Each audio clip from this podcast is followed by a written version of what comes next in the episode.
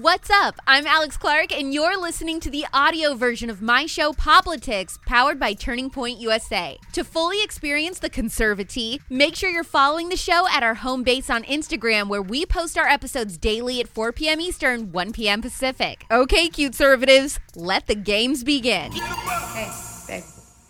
Go get the kids ready for bed, read them a book and all that good stuff, and then come on back downstairs. That way we can hang out. You know what I mean? Yeah? Okay.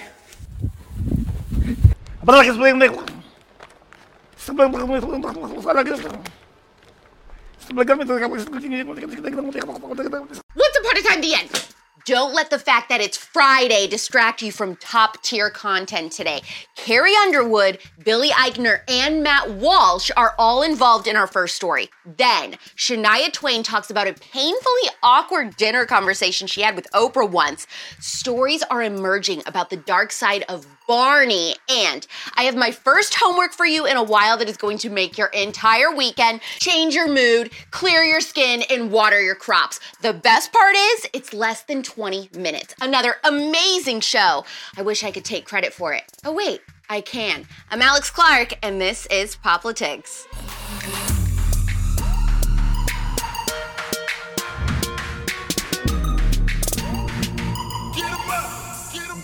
Eichner can be so funny, but he's also a little rat. What? Who are you? I'm Billy Eichner. And okay, all right. So, and is this like TV or Yeah, this is like television. Yeah. what television? Like Billy on the Street. oh, okay. So are you an internet thing? Uh, no, it's actually a TV thing and an internet thing. I don't like your attitude. Okay, I don't like yours. I'm on TV. Who who gives a Who gives a shit about you? Do you remember when I told you about Carrie Underwood sharing or liking posts from Matt Walsh condemning mask wearing for kids in Nashville? Remember how leftists on the internet freaked out on her? It was trending on Twitter.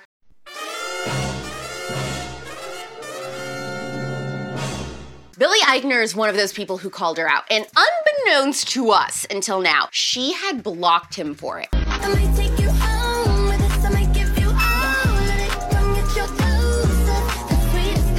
Billy went on Watch What Happens Live with Andy Cohen to talk about it and said he's far from upset about the blocking. In fact, he called out Matt Walsh specifically and said it was a great honor to be blocked by her after she liked posts from that conservative guy, Matt Walsh, in the middle of COVID. Guess what? Carrie ain't pressed about it. Never spoke to me. I don't know who the f- everybody think they been talking to. Man, y'all people don't talk to me. I don't talk to nobody. No dumb rapping, no YouTube and all that. They don't speak on me. And you know what else? According to outlets like Time and the New York Post, it would seem that Carrie Underwood and big mean conservatives like Matt Walsh, who said we shouldn't force children to wear masks for eight hours a day, were right knowing all that we know now.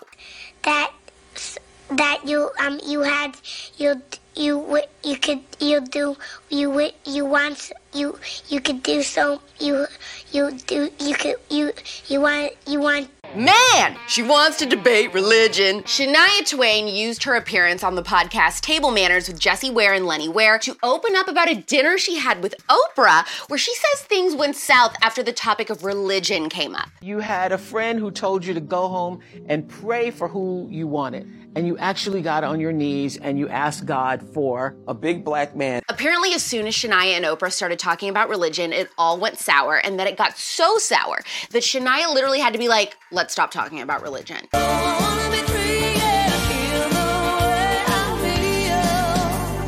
feel. Man, I feel like a woman.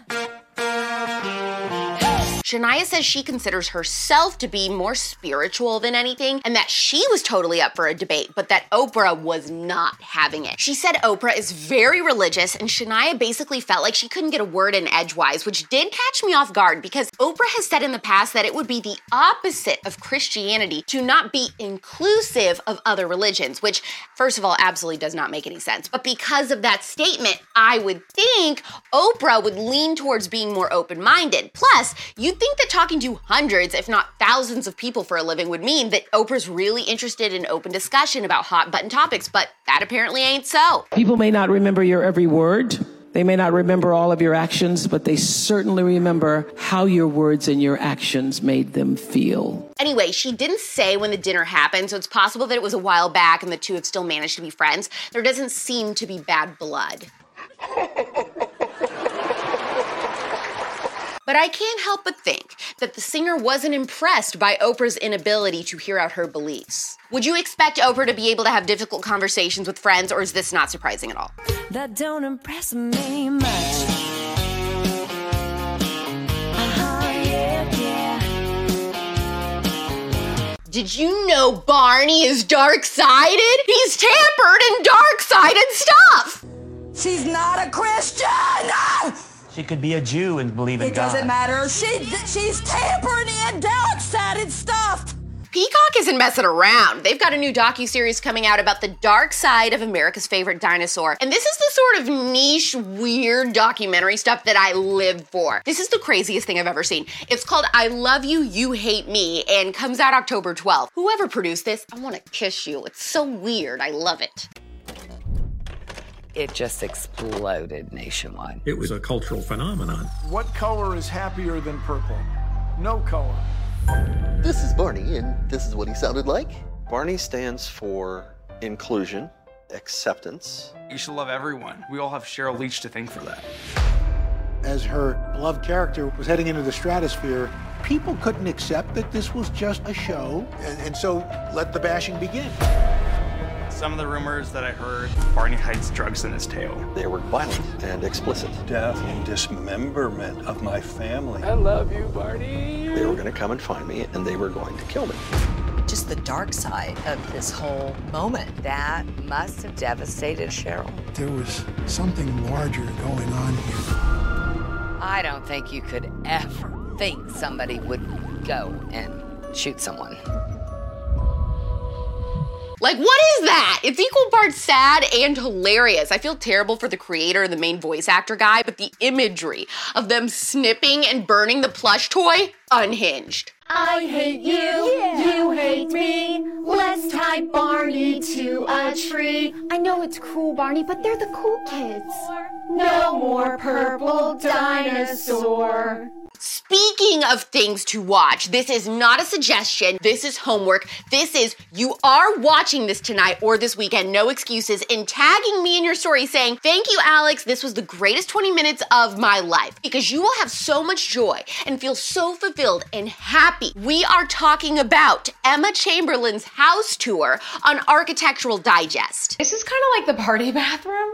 Yes, Architectural Digest is my favorite YouTube channel. No, you cannot shame me about it. I think I've said this on the show before, but I've never been an Emma Chamberlain fan. It wasn't that I disliked her, I just didn't understand. I always felt like she was the CEO of Sad Girl Hour. Not that I don't have Sad Girl Hours myself, but that isn't interesting or fun content for me personally. Like, I know Gen Z can't get enough of that, but like, when I'm in my depression era, I have enough of those vibes by myself. I don't need to take on anyone else's if you know what I mean. But this home tour gave a different vibe. After watching her dang home tour, I feel like I love her so much. Not only is she barely 21 with unbelievable money, she has unbelievable taste. Compared to other AD home tours, this one is overflowing with personality. It feels like friends. It feels like comfy sweatpants. And at the same time, it's the chicest stinking house I've ever seen. She gives no F's. She acts like she actually lives there, which if you are a regular connoisseur of these AD tours like I am, not every celeb gives those vibes. Sometimes it gives museum. Some of it made me laugh out loud, and basically, if this sales pitch hasn't convinced you I suck at my job and I should resign, please make my weekend by letting me know that you watched this. It's just that fun. And since it's only 20 minutes long, I don't want to play too much, so here's my favorite part. This is the peanut butter aisle at the grocery store. And I chose this because I ate so much peanut butter as a kid. It was like an entire food group for me. So this is very nostalgic. And these, they have personality in a way that I rarely feel when I look at art. Like I look at them and I know them. Oh my gosh, Drew Barrymore has the honor of the Freak of the Week, but in a fun way. Even in good faith, we still have to call out Big Ben. I said certified freak.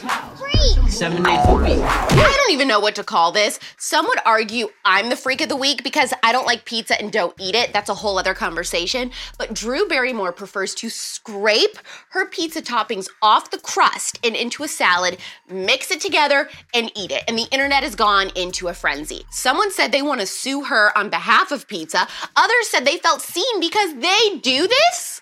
If you're having a day where you're trying to like not eat the bread, I'm sure people are gonna be like, "How dare you do this to a pizza?" I get it. I, I feel really guilty about it myself.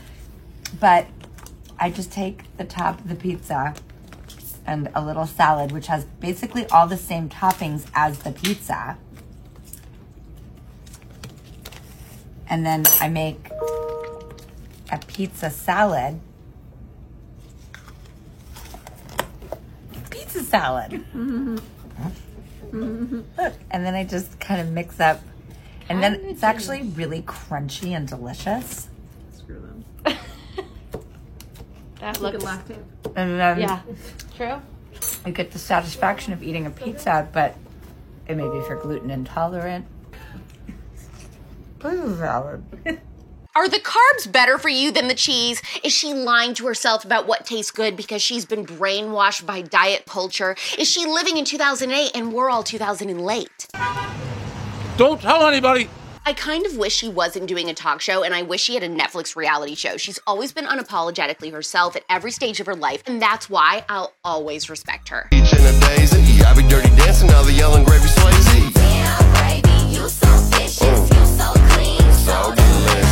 Don't forget, one of the biggest and baddest events in the conservative movement is happening here in Phoenix. Get tickets for America Fest and use code POPLITICS for 25% off general admission tickets. Get them while you can to see myself and the top conservative speakers in the country in December. I gave you a lot of feel good vibes today, but if you already have the spoopy spirit and are in the mood for some serious true crime content, listen to the new episode of The Spillover with Marc Klaas. His daughter Polly was kidnapped, raped, and murdered from a sleepover at her own house in 1993. Now her dad publicly speaks out about how California's lax laws for criminals led to her death. That's on The Spillover anywhere you get your podcast. And when you're done listening, leave a five star review and let me know the first episode you ever listened to. One thing about this episode I really like also is that we get into a death penalty discussion, and I think it's really interesting hearing from somebody who is the victim of such a horrific crime and their thoughts on the death penalty. Now, this week was just such a great week of episodes, great content, great laughs, lots of meat sweats. If we agree, and of course we do because we aren't peasants, heart and thumbs up this episode, please. Commit to watching Emma Chamberlain's AD house tour and go off in the comments on whether Barney brings up good or bad memories for you. Also, does Drew's pizza hack disgust or intrigue you? Clearly, you are DMing this episode to your husband or a friend who's married because that opener is hysterical. And you're tapping the save button on Instagram because you love poplitics and you want to see us succeed. I will miss you so much. Good night, sleep tight. I'll see you in the Monday light at 4 p.m. Eastern, 1 p.m. Pacific. It's pop culture without the propaganda every single day. I'm Alex Clark, and this is Poplitics. Hopefully, you found the conservatea scalding today. Don't forget, if you want to get the full Poplitics experience, to follow us on Instagram at Poplitics, where you can watch the episodes and see all the fun clips. You can find me on Instagram too at Real Alex Clark. Love you, mean it. Bye.